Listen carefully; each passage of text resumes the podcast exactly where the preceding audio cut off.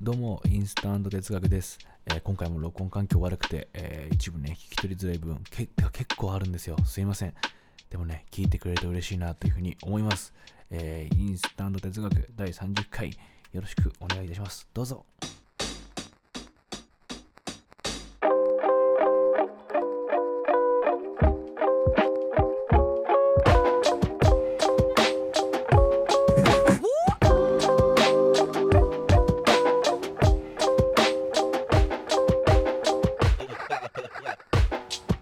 大好きです。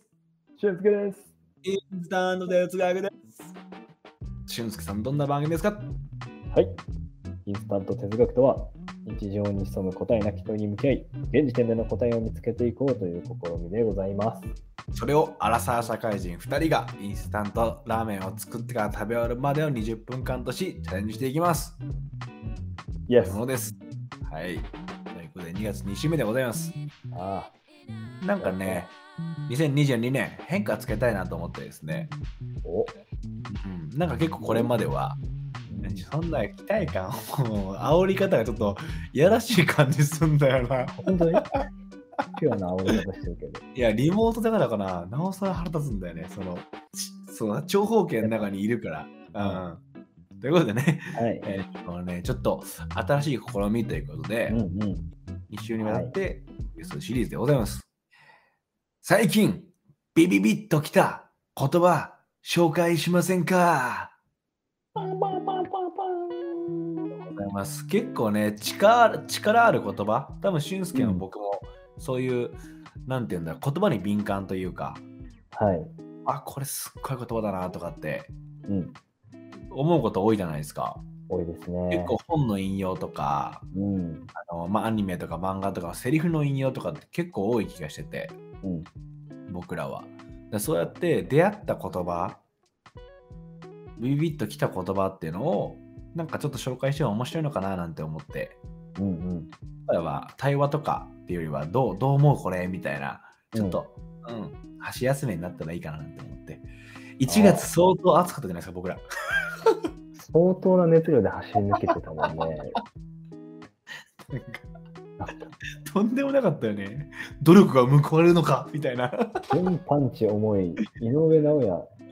ということでね、ちょっと箸休み企画ということで、今週は僕の方が、うんえー言葉紹介させてもらって、3つくらい、なんかこんなめっちゃ良かったんですよねっていうところで話したらいいなって質問いただいちゃっていいですかいいんですよ。こうやって結構僕らほんと摂取してる言葉多いじゃないですか。うん。体内に取り込んでる言葉が。うんこうやって話したら身にまたなるのかななんて思って、うん。うん、紹介しようと思います。お願いします。ということでね、え1つ目でございます。はいえー中村健太さんという方が書いた本の「生きるように働く」という本の中から、えーわービビッときた言葉を紹介します。はいきっと人の心の根っこを動かすのはお金やスペックではない。それよりも自分がどう生きたいのか、どういう時間を積み重ねていきたいのか、そんな未来を想像したいんだと思う。しかも今いる場所からちゃんとつながってる未来をっていう言葉なんですよ。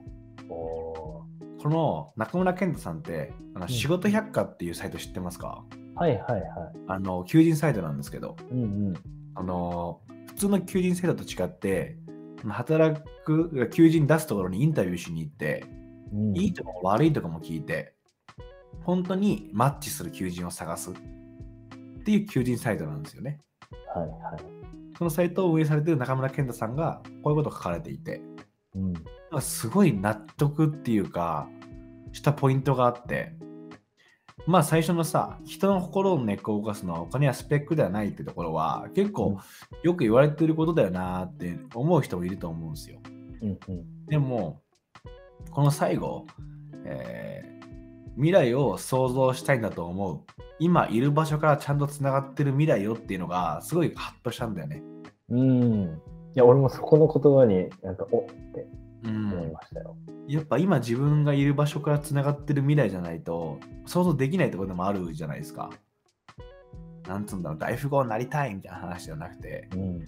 なんか、なんつうんだろう、オープン可能ってみたいな、そうやって自分とつながってないっていうか、うん。でも今生活しててさ、いや、ちょっとやっぱ自然に囲まれた環境に行きたいんだよなっていう願望があって、でも、都内に出勤しなきゃいけないから、うん、はい。なんとか線が、えー、つながってる家じゃないと無理だなとかっていうところがこう落ちていくというか、今いる場所がつながって未来っていうのは、まあ、例えば家で言うとね、うんうん。みたいなことだなと思って、これすごいなんか、はって思ったんだよね。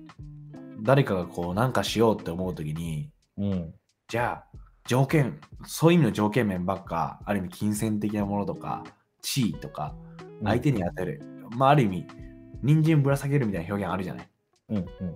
その人参って、そういうものじゃなくて、人参をぶら下げることが本質じゃないっていうか、その人にとっての、こっちから、こいつ人参好きだろうなと思って人参持ってくんじゃなくて、そいつは、えーその馬はね、もしかすると人参じゃなくて、わかんないけど、ベビーコーンが好きかもしれないじゃん。なんでベビーコーンが出てきたんだろう。適当に言ってるけど。うん。いやそいつのところから繋がってれば、ベビーコーンで育ってきたかもしれない、そいつは。もしかすると。ずっあと。ベビーコーンばね。うん、ベビーコーン場で、でも全然知らないやつが、おいお前らが人間好きだろっつっても、やっぱその頃動かないよなと思って、確かにね、ベビーコーンばだもんね。うんベビーコーン場だからさ、うんでもこれなんでこんなに響いたんだろうなってうんうん思ったら、自分が何かをしたいなって考えたり、はい。未来を想像するときに、やっぱり願望的な未来ってたくさん描けるんだけど、うんそれなんつうんだろう、突拍子もない未来みたいなことってさ、夢は大きく持てとかさ、目標はでかくしろって言われたときに、すごい突拍子もないことって言えたり言えたりするじゃない。うん。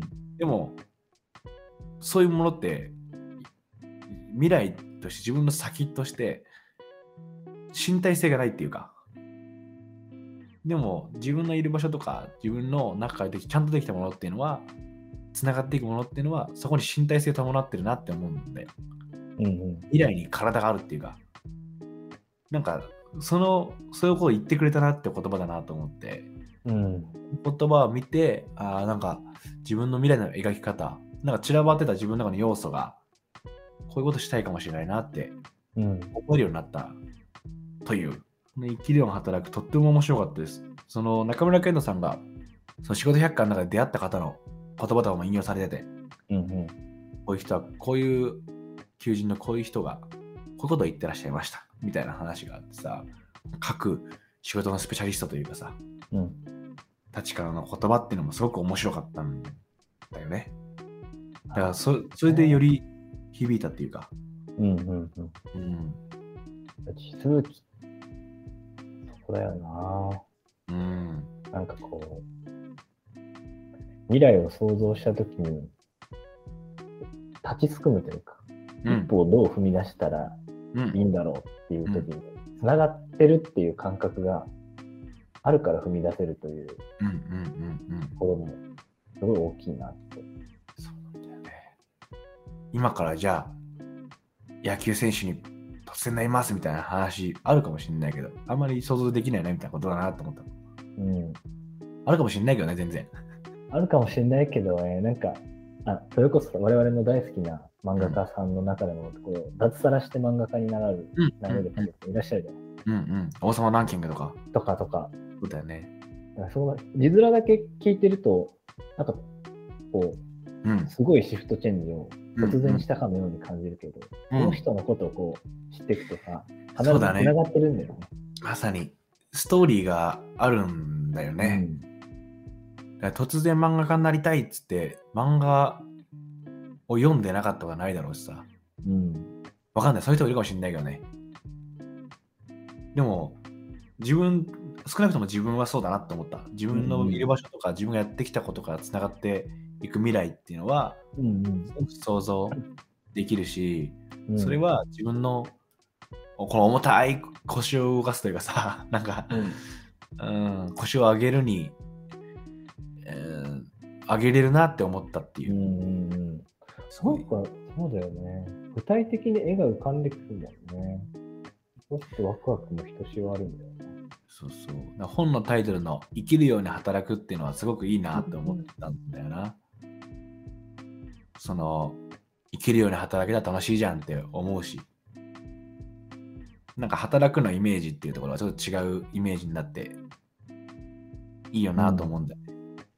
何かのために自分を殺して働くみたいなことじゃないっていうか、うんうん生きるように働くっていうのはすごく自然なことなんだぜっていうのも含めて、うん。なんかそういう思想も一致してて、うんうん、多分そう入ってきたんだろうなっていうふうに思った。いい言葉グでッごドざいワまーす。ル。はあグッワなんかー なんかボタンを押して出てきそうだね。グッワーみたいなやつが はい。そして次でございます。お、二つ目。はい。えーっとですね、次は、えー映画ですね。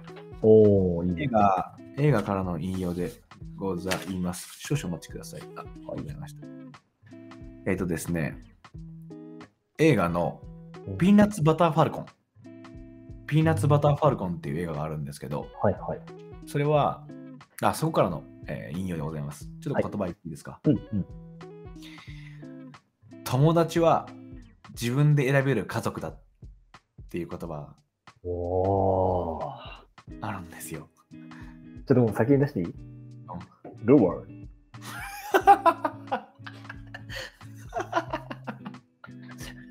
グローラスか。 ルワール。ありがとうございます。ごめんなさい。なんか、それはね、まあピうんピピーナッツバターファルコンっていう映画は、うんうんまあ、交わるはずのなかった2人が交わる映画なんですよ。はい。 1人は、えー兄貴、自分の兄貴を、えー事故で、まあ、自分のせいの事故で失ってしまった漁師の男、青年と、もう1人は、えーダウン症の患者で、うんうん。親に捨てられて今老人ホームに、えー国によって入れられてるいやそういうし、うん施設がないから、はい老人ホームでお願いしますっつって老人と一緒に暮らしてるプロレス大好きなダウン症の男の子うんうん。その2人がひょんなことから交わってっていう話なんですよ、うんでそのよ同年代の友達もいない主人公の男の子がいてそのダウン症のうん。その子はもうプロレスが好きすぎるからうん。悪役プロレスラーのプロレス教習 DVD みたいなのをずっとリピート見てんの。うんビデオみたいなの。で、そいつのところにプロレス学びに行きたいってずっと思ってんの。だかうんら施設から何度も脱走しようとするわけ。うんうん。で、それでも周りはそういうダウン症だし、親もいないからってことで、この中にいてくれみたいな、閉じ込めてるわけ。もははや。いはい。で、その男の子に同室で一緒の部屋で、えー暮らしてるおじいさんがその言葉を言うの。友達を選べる家族だってはい言うんだはけい。ど、そのおじいさんが物理学者かなんかで、あの、 窓に設置されてる柵を、その物理学を応用して、その主人公が通れるくらいまで広げんだよ。おおで、脱走させてくれんの。その時に友達を作れっていう話をするわけ。ー。なるほどね。で実際に、えーその主人公とさっき言った漁師の青年っていうのがひょんなことが交わって2人がその旅を通じて友達に家族になっていくみたいなうん2人とも何かを失う親を捨てられた主人公と、おお兄ちゃんを失ってしまって孤独な男っていうところがうん。うん理解し合っていくっていうでピーナッツツバターファルコンっていうのはその後に分かってくる話なんだけどちょっとグッとくるんだね。はいこの友達は選べる自分で選べる家族だっていうのはすっごいグッときたんだよね。はい。来るね。うん。やっぱ家族の話ってデリケートだなと思っていて、うん。そのすごく恵まれた家庭で育ってうんいる時の家族がすごく好きなんですっていう話。でそうじゃない人もいてさ、家族を愛せないんだよって人はいると思うんだよ。うん。その時にさ、一緒くたに家族家族だって、家族大事だって語るっていうのはすごく難しいことだなと思ってて。でも、友達は自分で選べる家族だっていうのは、そこに対する一つのアンサーなんじゃないかと思ったの。うん。もちろんそれが重たいって人もいるかもしれないけど、俺はその友達っていうものに救われてるなっていう実感があるから、よりそう思う。なんか見えない連帯感ってあるよなっていう。で人類みんな兄弟、家族だとは思わない、友達とは思わないけど、うん。うん。何か通じ合ってるこいつはそういう存在だよなってすごくしっくりきた言葉だったんだよね。あ、うん俺はもしかすると家族を選んでんのかもなと思ってうんうん。あのだからある意味愛情表現として濃すぎるかもしれないけど感覚ってこんぐらいなんていうのシンプルなもんなのかもなって思ってうんうんうん。なんかすごいこの言葉しっくりきたんだよな。いやーなんか、俺たちももしかしたらわからないけどね、ゆくゆく親になる可能性があるわけで、うん。その時に自分の子供に、こう、かけたい言葉の一つとしてもあるかもってちょっと思ったりうして、ん。なんか、ある意味さ、親が子供をせ縛ってしまったりとか、うんうんそういうこともあるんだろうなと思って。そうだね、そうだね。確かに確かに。これメモってってさ、うんまあ、いきなり書いてたから、その時自分が思ってたのは、このセリフにはすごい孤独がつきまとってるなとも思う。うん。だからに孤独と、孤独というものとセットの言葉だなって思っていて、誰かと友達になるとか、人とつながっていくために生きていくっていうのは、もう一人であるっていう孤独、もう人間って一人じゃないですか。個体であって、うん。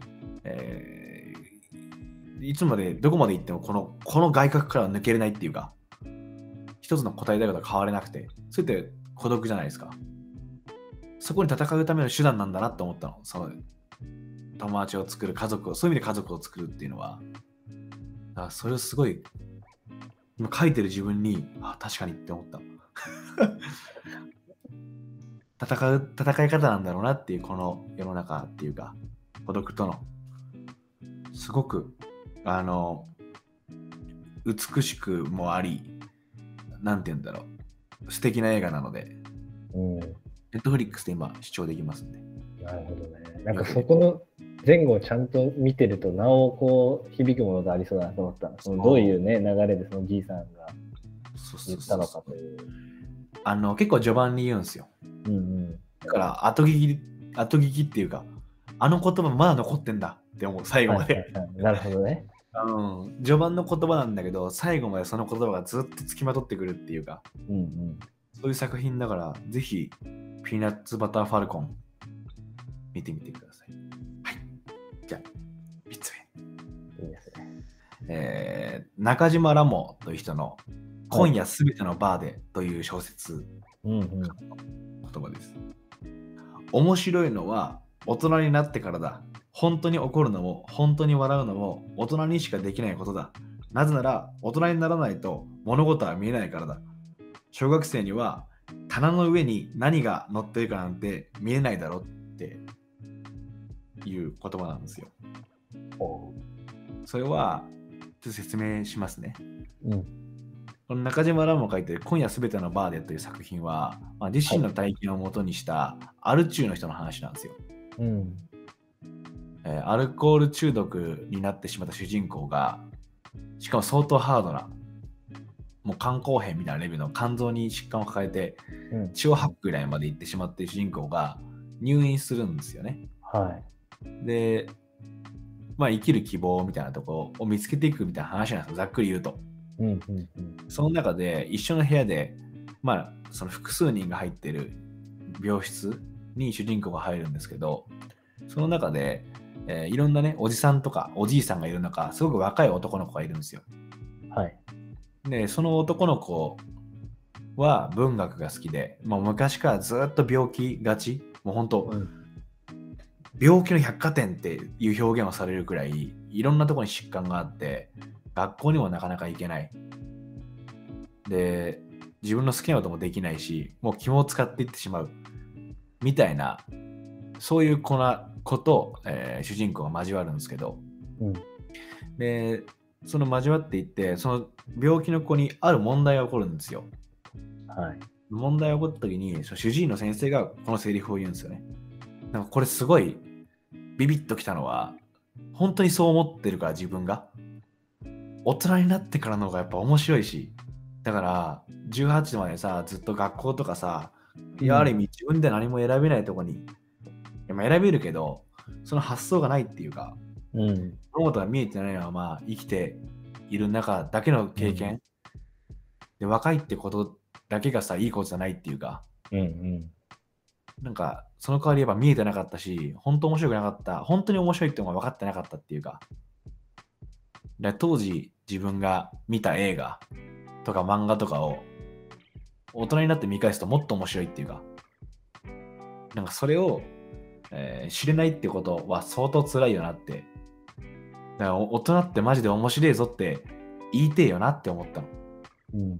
自分のさ、より下にいる、えー関わってくる人に、大人になることは絶望なんだぞって思わしたくないっていうか、年取るって最高じゃねって。うん大人になってるとめっちゃ面白いぜって言いたい言いたいなってこうより思えたっていうかうん。うんそのセリフにすごいなんかグッときちゃってうん。あ俺も大人になったのかもしれないなって思ったなるほど。そうそうそうそうあの漫画のね「星のさみだれ」っていうはい。漫画もう来年夏あ今年夏だにアニメ化するんですけどはいその中でも出てくるんですよそういうセリフが大人ってのは最高って伝えるのが大人の役割だろみたいなうん。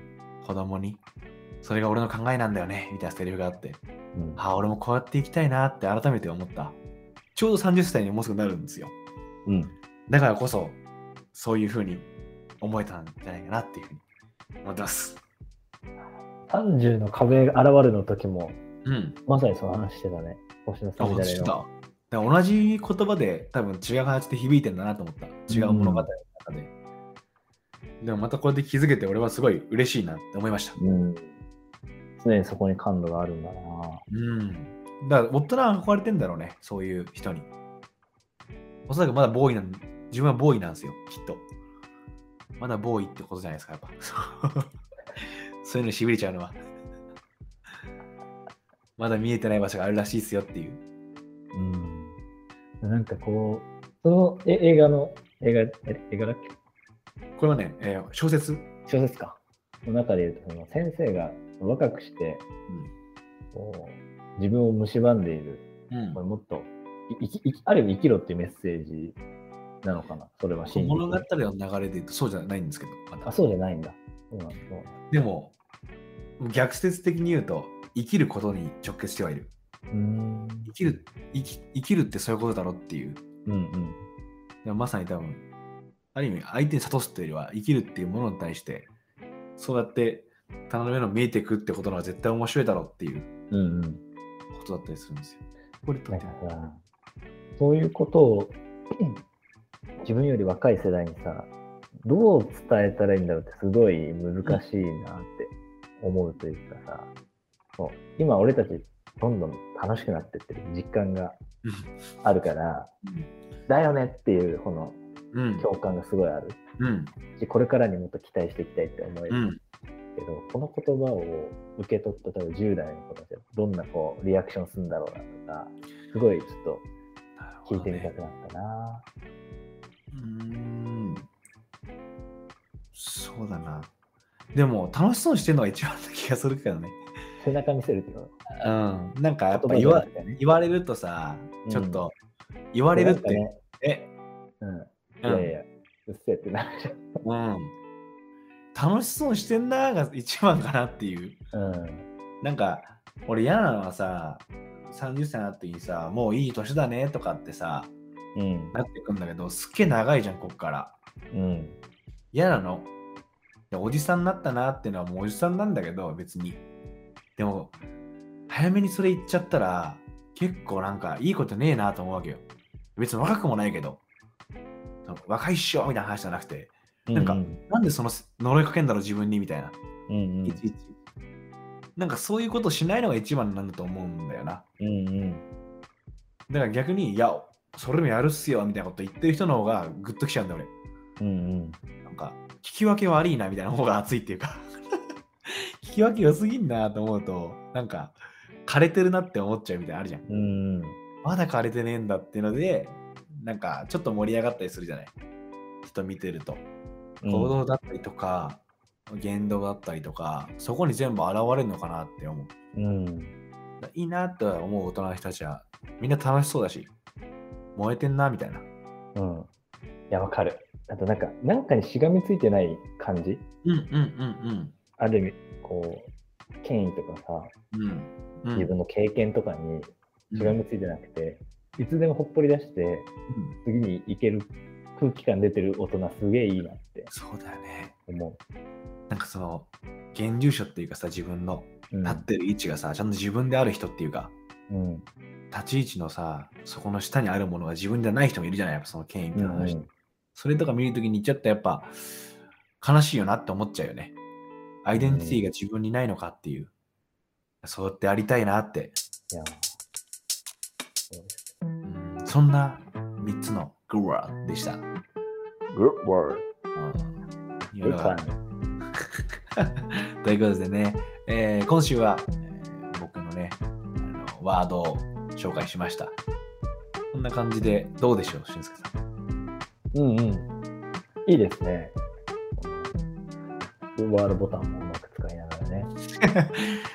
でもちょっと俊介の発音に勝てる気しないですね僕 あれであの、お押す動作してくれれば言うんだ。